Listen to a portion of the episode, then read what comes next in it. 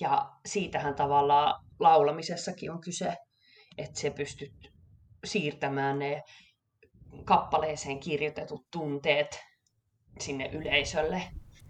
Täysin siemauksin, täysin siemauksin, täysin siemauksin. No niin, tervetuloa Täysin siemauksin podcastin uuteen jaksoon. Meillä on nyt pitkästä aikaa taas tämmöinen, no tavallaan erikoisjakso, että meillä on vieras täällä mukana. Meillä on vieraana siis oopperalaulaja ja laulupedagogi Pauliina Sairanen. Tervetuloa. Kiitos. Pauliina on tosiaan muuten myös Lauran laulunopettaja, että sitä kautta päätyi podcastin haastateltavaksi. Joo, me molemmat Paulinan kanssa asutaan täällä Ruotsissa, tosin nyt e- eri puolilla Ruotsia. Mä oon täällä Westerosissa ja Pauliina on Göteborgissa, koska Pauliina on aloittanut just Göteborgin oopperan naiskuorossa ihan laulajana siellä. Kyllä, se on totta. Sain siis äh, viran täältä, tai minulla on siis koevuosi, ja jos selvitän koevuoden täällä kuorossa, niin sitten saan viran täällä. No niin. Ja olen niin sanotusti vidare anställd. Tills vidare. Joo. Joo, mä tuossa no, esittelyssä sanoinkin oopperalaulaja ja laulupedagogi, niin haluatko kertoa itsestäsi noin muuten yleisesti? No, joo, kyllä voin kertoa siis. Haluatteko kuulla elämästäni vai koulutuksestani vai minusta ihmisenä? Kaiken. Kaiken. No se on vähän se. No ei vain. Tota, joo, no lähdetään tälle tämmöisestä henkilökohtaisemmasta, että olen siis pienen Eerovauvan äiti. Eero on kahdeksan kuukautta vanha. Ja asutaan tosiaan täällä Göteborgissa minun miehen ja Eeron ja vanhan kissan kanssa.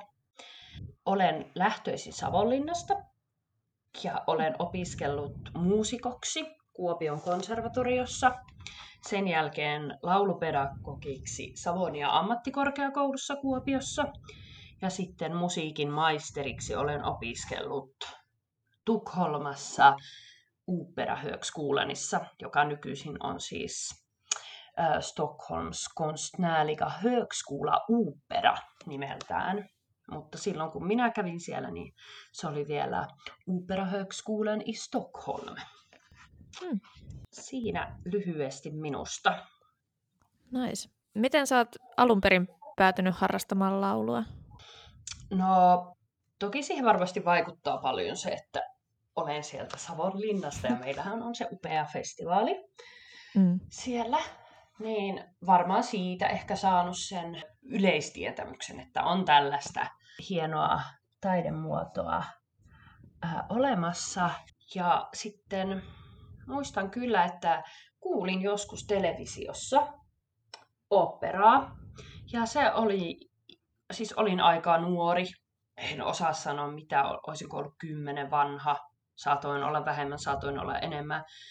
Mutta siellä hujakoilla, niin kuulin operaa televisiossa sillä lailla, että ensimmäisen kerran niin kuin älysin, että tämä on nyt jotain ihan erilaista laulua kuin, Mm. kuin mitä muuten on kuullut. Ja sitten kysyin vaan äidiltä, että mitä tämä on. Ja äiti sanoi, että oopperaa. Ja tuumasin sitten äitille, että minäpä ryhdyn oopperalaulajaksi. Ja äiti sanoi, että ei kun vain. ja tällä tiellä olen. Mutta sitten siitä kesti kyllä, siis minulla ei koskaan ollut mikään suuri into harrastaa mitään instrumenttia, että piano on sitten pakosta joutunut niin ammattiopintojen yhteydessä ha- harjoittamaan. Mutta siis instrumentin soittaminen ei ole ollut koskaan mun juttu. Niin meni sitten hiukan aikaa ennen kuin uskaltauduin laulutunneille. Ja aloitin ne meidän kylän kanttorin kanssa. On siis Savonlinnasta semmoisesta pienestä kylästä kuin Kerimäki. Mm. Ja siellä oli siis ihana, ihana kanttori Sinikka Litmanen silloin, nyt jo eläkkeellä. Ja sitten isä sanoi, että no hei, otappa kuule Sinikkaa yhteyttä ja kysy, että voisiko se pitää laulutunnin. No minäpä soitin reippaana tyttönä 15 vanhana ja Sinikkahan sitten piti laulutunteja minulle siinä muutaman vuoden ajan ja sanoi sitten, että haepa kuule tonne musiikkiopistoon. Sitten hain musiikkiopistoon Savonlinnaan. Pääsin sinne. Siellä oli opettajana Tarja Pihlainen, jonka kanssa olemme vieläkin hyviä ystäviä. Ja sitten Tarja kysyi jossain vaiheessa, että ootko miettinyt, että tästä voisi tulla sulle uraa? Mm. Ja olin siellä just niin kuin lukioikäinen ja sanoin, että no että enpä ole rehellisesti. Että siinä vaiheessa olin jo niin kuin ehkä unohtanut sen, että olin joskus haaveillut tästä ihan ammatillisessa mielessä.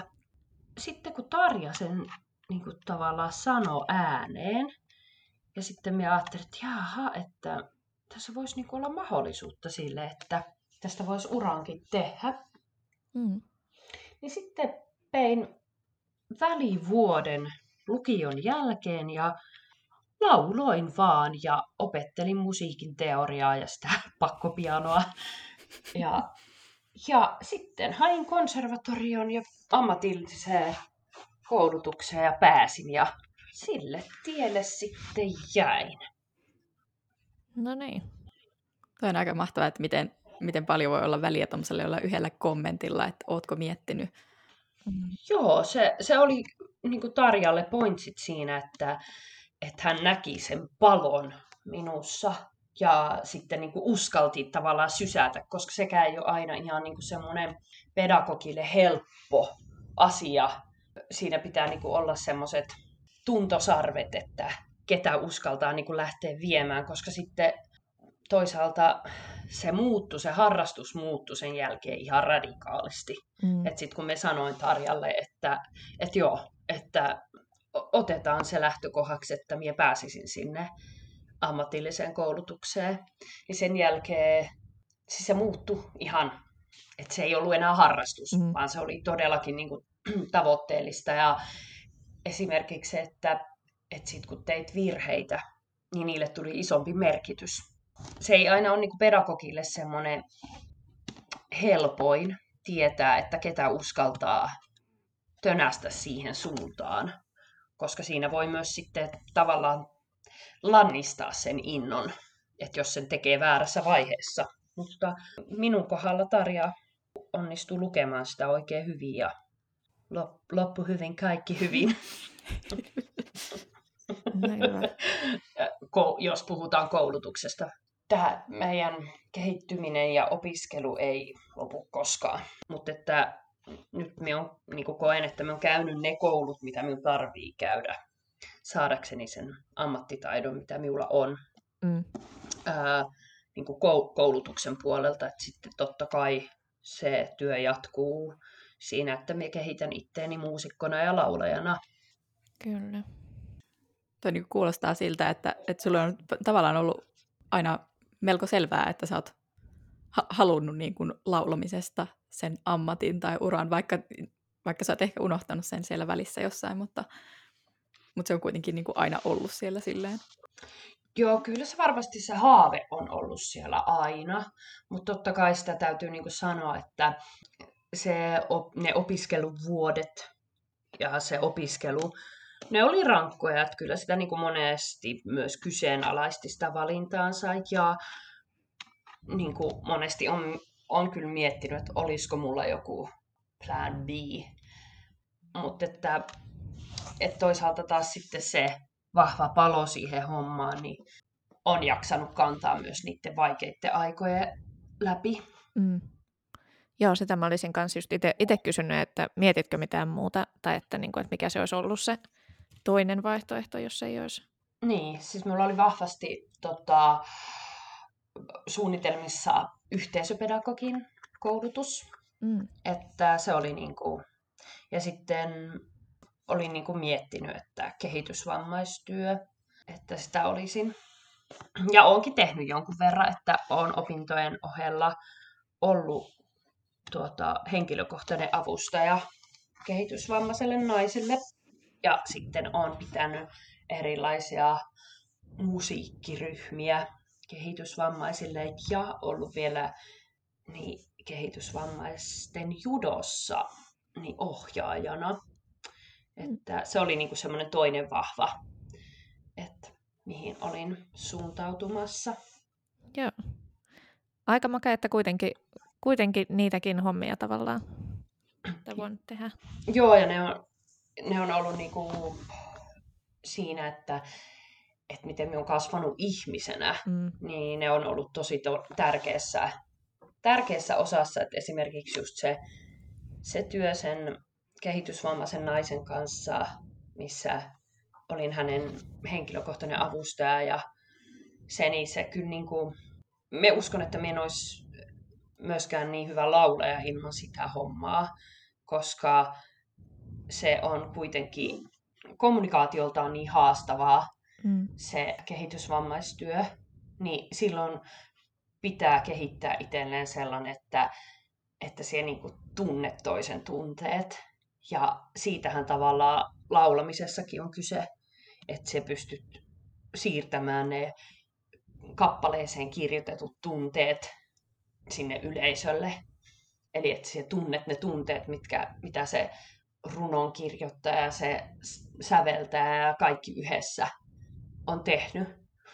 Niin kyllä me koen, että siitä kehitysvammaistyöstä on ollut ihan ehdoton apu myös siihen, että millainen laulaja minusta on tullut. Joo. Miten jos sitten puhutaan tuosta, kun sä et, ole, sä et ole pelkästään oopperalaulaja, mutta sä olet myös laulupedagogi ja tietenkin, koska sä oot myös mun laulun opettaja, niin mikä on sun mielestä parasta laulun opetuksessa tai siinä, että sä opetat toisia ihmisiä laulamaan?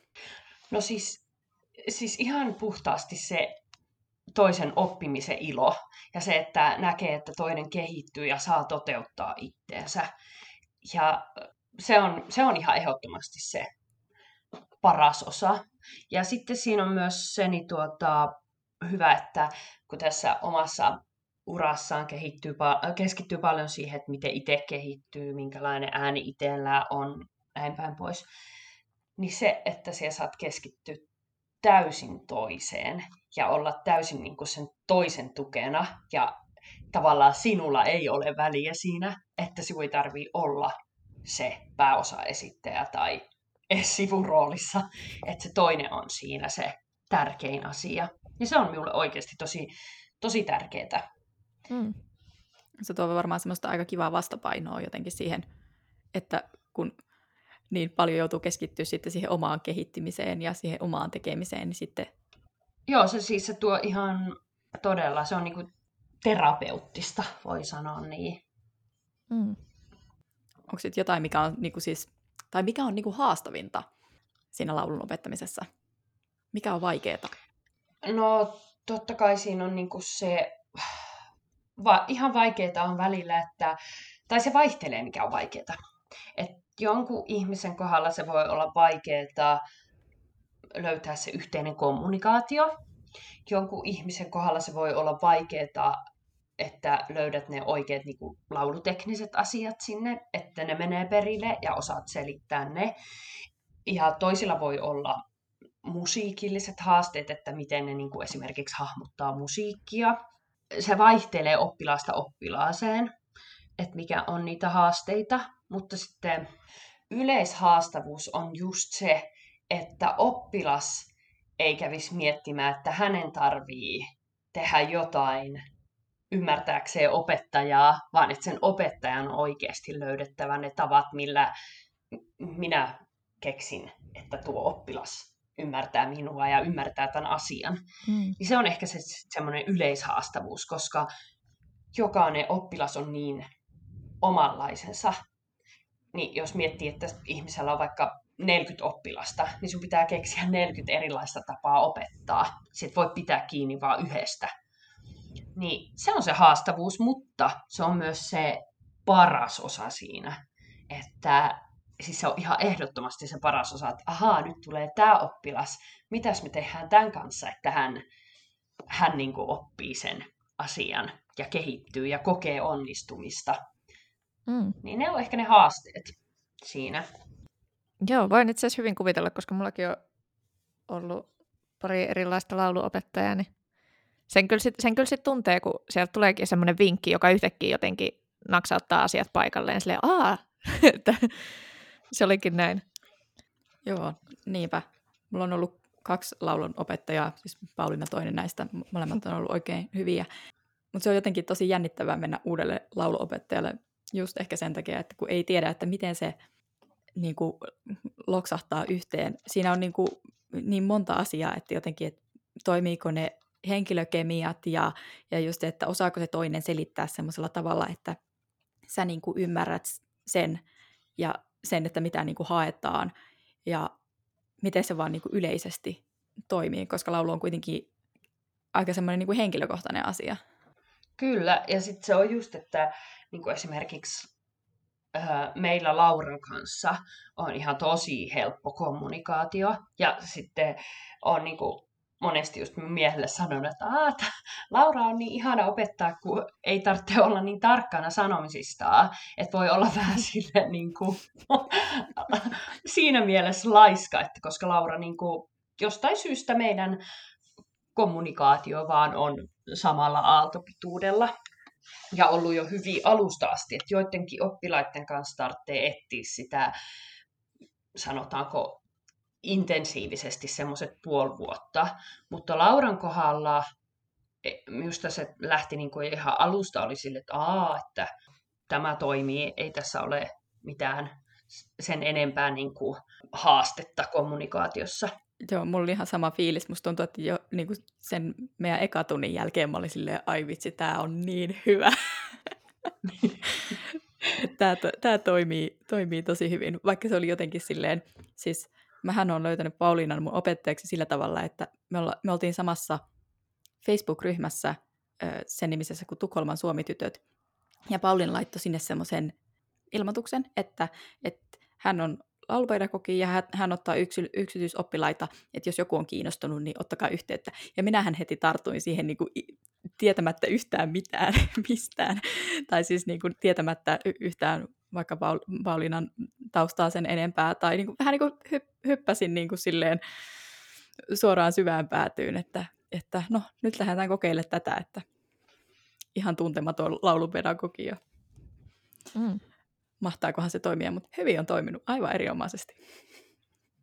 Joo, meillä on kyllä ollut, ollut ja sitten meillä on niinku to, aina mukavaa, että ne, niitä laulutunteja odottaa ihan innolla, että Niinpä. pääsee Lauran kanssa laulamaan ja se on, se on kyllä ihan parasta. Joo, meillä on yhtä kierontunut huumorintaju. No kyllä, sitähän me ei myönnetä muille, mutta näin voisi sanoa. Nyt sitten ni- niille ihmisille, mehän ollaan molemmat Elsan kanssa käyty laulutunneilla, mutta semmoisille ihmisille, jotka ehkä kuuntelee, jotka ei ole koskaan käynyt laulutunneilla, niin voit kertoa semmoisia tyypillisiä asioita, mitä yleensä niin opetellaan laulutunneilla.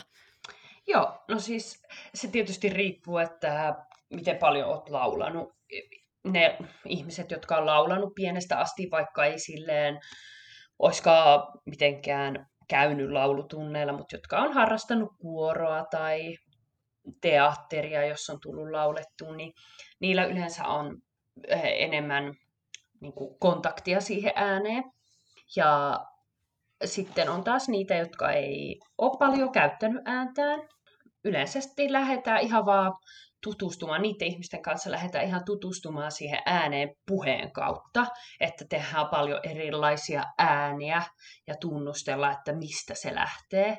Ja sitten lähdetään tekemään ääniharjoitteita, ihan lähdetään kolmisoinnuista, sitä kautta, että ja eri vokaaleja, että missä eri vokaalit tuntuu suussa ja missä hengitys tuntuu. Että siitä se yleensä lähtee se laulu. Sitten kun mennään pidemmälle, niin sitten totta kai käydään tekemään enemmän, että okei, okay, että ensinnäkin suurempia skaaloja, ihan sitä, että ambitus kasvaa siinä äänessä. Ja sitten aletaan olla tietoisempia siitä, että miten sitä hengitystä säädellään ja miten sitä kautta sitä ääntä säädellään. Ja sitten aletaan hakea nyansseja siihen ääneen erilaisten harjoitusten kautta ja erilaisten laulujen kautta. Ja totta kai laulut ja kappaleet on aina, että ne menee sen kehitystason mukaan, että alussa lauletaan paljon, varsinkin klassisessa laulussa, kansanlauluja ja jotain helpompia melodioita säveltäjiltä. Ja sitten lähdetään kasvattamaan ihan laulun pituuden kestoa, että sen sijaan, että se on yksivuinen säkeistölaulu, niin se onkin kolmisivuinen läpisävelletty laulu. Että, että sitten siitä ja sitten kehitytään ja kehittää ja mennään siinä repertuarissa pidemmälle ja ääniharjoituksissa mennään monimutkaisempiin. Ja, ja sitten totta kai siihen vaikuttaa myös se laulaja ääniala, että jos oot korkea koloratuuri, niin niitä lähdetään jo aika varhaisessa vaiheessa sitä korkeutta ja sitä notkeutta siinä äänessä harjoittamaan. Mutta sitten taas, jos oot vaikka dramaattinen sopraano, ja hyvin nuori ääni, niin sitten pysytään paljon keskialueella ja opetellaan, että miten sitä ääntä voi käyttää täyspainoisesti, mutta ei sillä lailla, että sitä pressaa liikaa. Ja sitten jos on vaikka matala basso, niin sitten se on vielä, vielä pidempi prosessi kuin mitä vaikka dramaattisella sopranolla, että, että se riippuu niin aina siitä, että mikä on se laulajan ääni. Onko susta helppo niin kuin, tunnistaa se, että, että minkälaista äänityyppiä kukin oppilas vaikka edustaa? No ei aina. Ja varsinkin jos on kyseessä nuori ääni, niin sitten en yleensä edes pistä ihan hirveästi sille painoarvoa. Että, ja en sano sille oppilaalle, että koska sinä olet tätä tätä, niin, vaan että kuunnella, että mihin se ääni, ää, ääni lähtee ja just se, että muistaisi niinku harjoittaa, että toki sekin, että vaikka se on, oisit just matala basso tai vaikka kontraalto, mitkä on harvinaisia, mm. harvinaisia ääniä, niin totta kai nekin äänet pitää kehittää sille, että niiden äänien sisällä siellä kehittyy ne nyanssit ja notkeus ja löytyy ne sävyt. Mutta alkuun tärkeintä on löytää ohjelmisto, mikä tuntuu laulajasta hyvältä, eikä sillä ole niin väliä, että niin kuin mikä se ääniala on. että siihen ei pistetä sitä painoarvoa. Mutta toki se on, niin kuin, että just jos oli, tulisi vaikka oppilas, joka on kontraalto, niin en minä hänelle tarjoilisi sitten sitä korkean koloratuurin ohjelmistoa. Mm. Mutta en minä nyt sitten välttämättä rupea sanoa, että rajoittamaan sitä, että joo, että voi kokeilla vaikka jotain liidiä sen takia, koska sinä olet kontraalto ja tämä menee vähän korkealle. Että kyllä minä antaisin kokeilla ja katsoa, että mihin se ääni sitten menee. Joo, toi on jännä. Itse on niin tottunut just ton kuorolaulun takia siihen, että se on melkein identiteetti se semmoinen ääniala. Tai että... Mulla on tässä niinku just taas identiteettikriisi käynnissä, koska mähän on siis kuorossa aina laulanut alttoa. Ja sitten kun mä menin laulutunneille, niin sitten mun opettajat on ollut silleen, Laura, sinä olet sopraano. Ja se oli mun niinku ensimmäinen identiteettikriisi. Sitten nyt, kun mä, kun mä hain ja ja pääsin semmoiseen uuteen kuoroon täällä Westerosissa, niin sitten sen kuoron, kuoron johtaja, hänkin oli sitä mieltä, että mä oon kyllä soprano, mutta mä laulan silti alttoa siinä kuorossa. Nyt mä oon vähän niin kuin susi lampaan vaatteissa. Se on monesti just tuo, että vaikka just altoista on yleensä pulaa, mm. niin sitten valitettavasti ne sopranot, joilla on hyvät ja kantavat matalat äänet ja hyvä keskirekisteri, niin niin sanotusti joutuu laulamaan sitä, koska eihän se ole optimaalista sopranolle laulaa alttorepertuaaria ja alttostemmaa, mutta kyllä niin kuin esimerkiksi Laurakin klaaraa sen hyvin. mutta se on vähän se vitsaus siinä, että että jos sulla on hyvät matalat äänet, niin yleensä sut sitten varsinkin harrastekuoroissa niin halutaan laittaa sinne matalampaa, koska siellä on sitä tarvetta. Sama homma meidän kuorossa. Just eilen juttelin yhden kakkosalton kanssa, joka sanoi, että hänkin kyllä kaikessa niissä äänenavauksissa laulaa ihan sinne, minne ykkössopranotkin sinne ylös asti. Että, mutta että siellä kakkosaltossa kun ollaan ja kun pääsee niin matalalle, niin ei sieltä poiskaan pääse sitten enää. Joo, ja tämä on tietysti tämä ääniala, tämä on aina sellainen niin kuin, suuri väittelyaihe vielä ihan ammattitasollakin, että, että min, minuakin on niin kuin sanottu dramaattisesta koloratuurasta dramaattiseksi metsoksi, niin olen ollut kaikkea siitä välistä, että, että se on myös niin kuin, uh, se on myös kuulijasta vähän kiinni ja että mitä sä haluat kuulla siinä äänessä, niin sitten helposti kuulet sen siinä, että, että sen takia se äänen täysvaltainen ymmärrys, mm. niin se on tärkeää, mutta se on haastavaa. Ja sen, sen takia just en halua niin kuin nuorille äänille sanoa sitä liikaa, sitä ääniidentiteettiä, koska se muuttuu myös vuosien varrella. Ja se, että mitä, miten minäkin olen laulanut 22-vuotiaana, niin en minä nyt 34-vuotiaana laula sillä lailla ja sitä repertuaaria. Mm. Että sen takia se varhaisessa vaiheessa liika identifiointi opettajan puolelta niin voi olla ihan jopa vahingollista. Mm. Itse mä voisin kuunnella ja puhua tästä laulun opiskelusta vaikka kuinka, kuinka pitkään, mutta meillä on toinenkin aihe, joka on se, että, että sulla on se uusi työ siellä Göteborgin operalla. Ja nyt meitä kiinnostaa hirveästi, että minkälaista on operakuoron laulajan arki? mitä se työ niin kuin on niiden esitysten lisäksi? Niin, no siis sehän on aika monimuotoista, että siis kuorohan on mukana kaikissa projekteissa. Se on mukana kaikissa mm. aina. Niin sitä laulamista on paljon ja sitä repertuaaria, sitä on laidasta laitaan.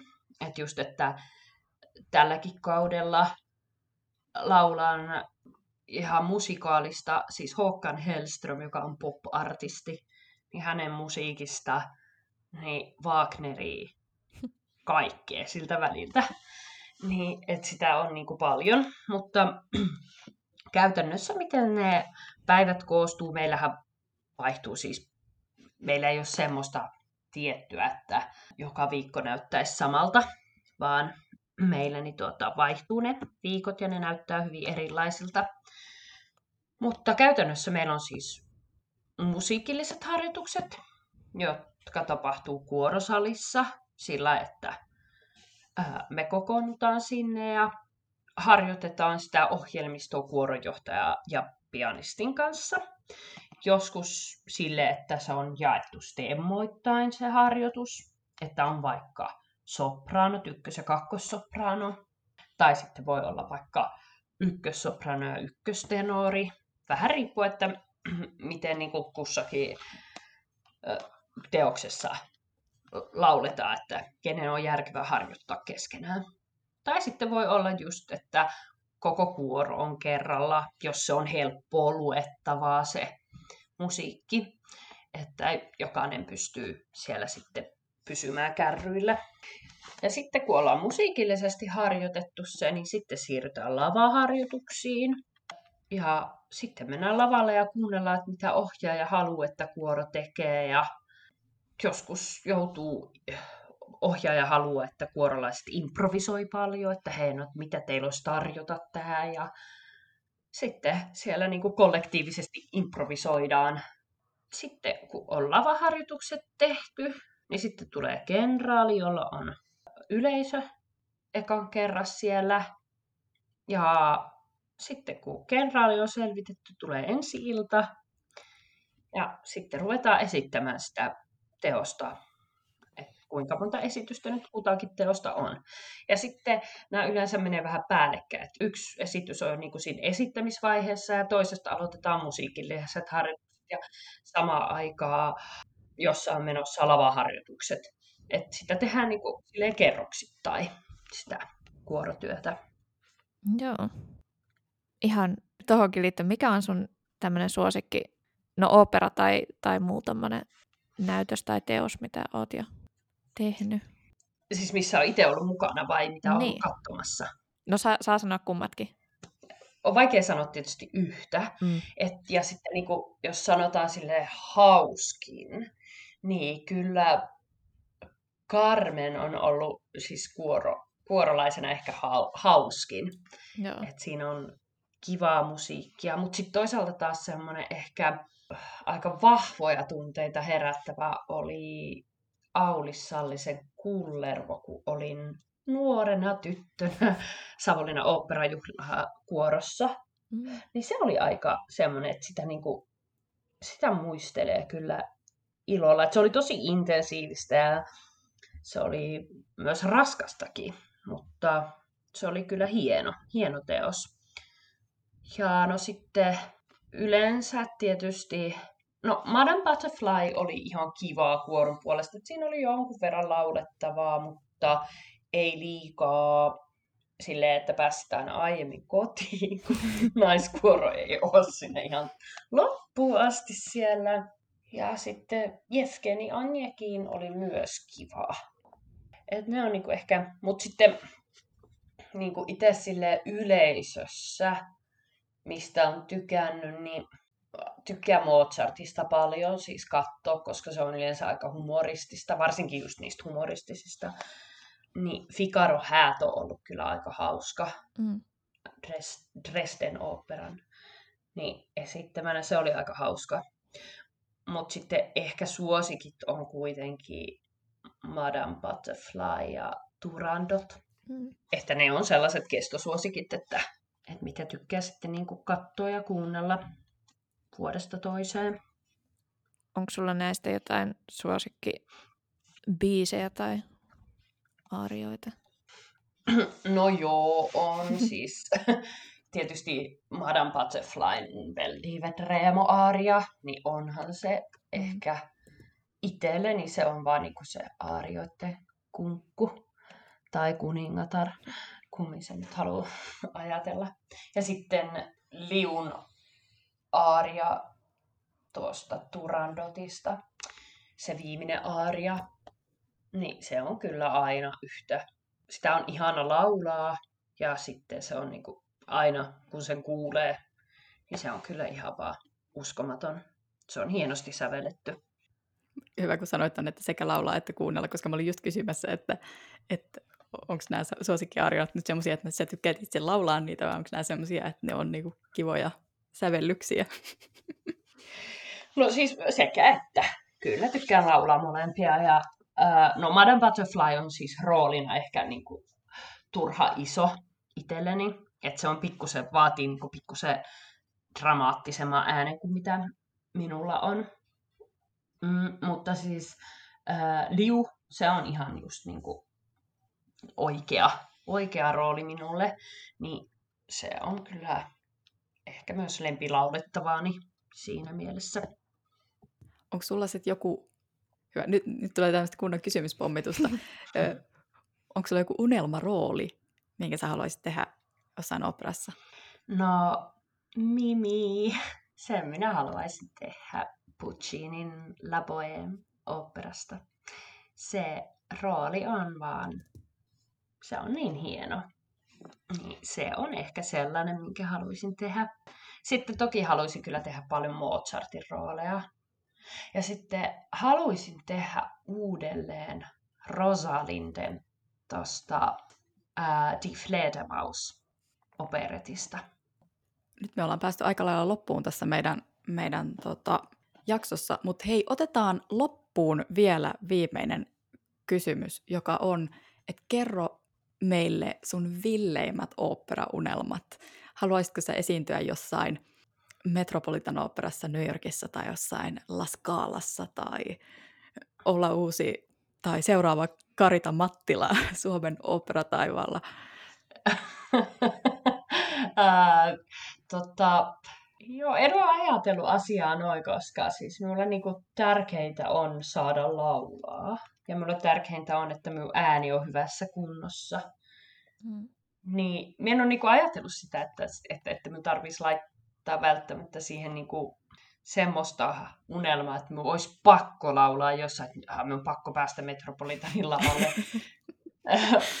Mutta toisaalta en halua ikinä sanoa, että en, koska minä vaan haluan laulaa ja minä koen se vähän jotenkin sille, että se mikä on tarkoitettu minulle, niin tulee minun kohdalle.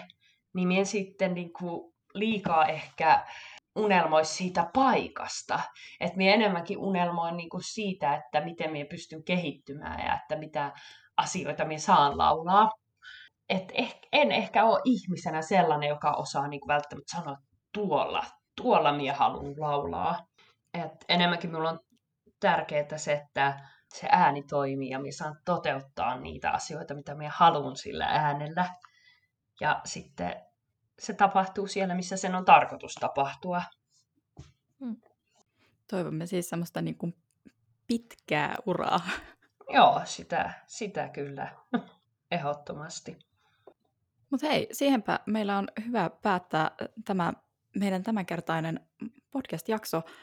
Ja ihan mahtavaa, Pauliina, että olit meidän vieraana. Kiitos siitä. Tämä oli ihan siis tosi mielenkiintoista ja mä olisin voinut kuunnella näitä sun juttuja niin kuin ikuisuuden, koska musta on hirveän mielenkiintoista kuulla, että miten, miten opera-laulajaksi päädytään ja minkälaista se työ on ja miten laulun opettaminen tai opiskeleminen, minkälaista se on ja miten muut kokee sen, niin tämmöisestä harrastelijan näkökulmasta.